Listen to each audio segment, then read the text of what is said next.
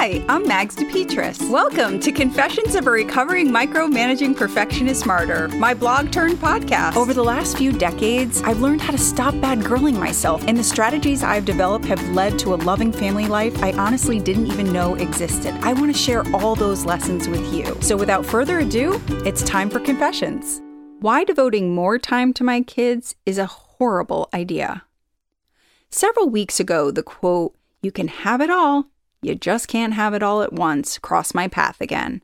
I thought it might be a reminder from my higher power that I needed to focus on the kids more.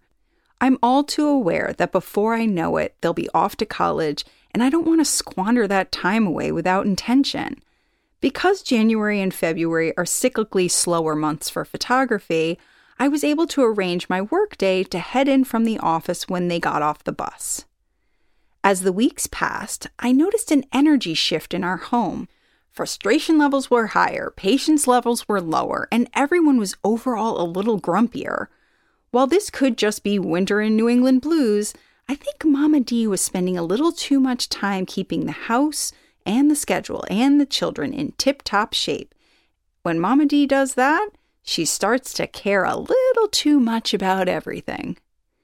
When the phone started ringing again, I got a few calls for new projects, and it didn't take long to feel another energy shift in our home, but this time it was within me.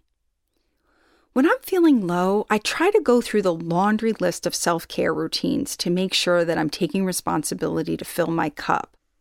But I always seem to forget about how important it is for my mental health and overall happiness to be passionate about what I'm doing. Right now, I might not be able to devote the time to my company that I would if I didn't have children, but that doesn't mean I have to deny my family the mother I am when I'm excited about what I'm doing in my own life. I'm pretty certain God and my children don't long for me to walk in the back door every day at 3:30 just so I can yell at everyone to put their shoes in the bin, hang up their coats, do your homework, and stop feeding the dog peanut butter off of the same spoon you're using to eat off of. The kids can totally wait till 5 p.m. for that.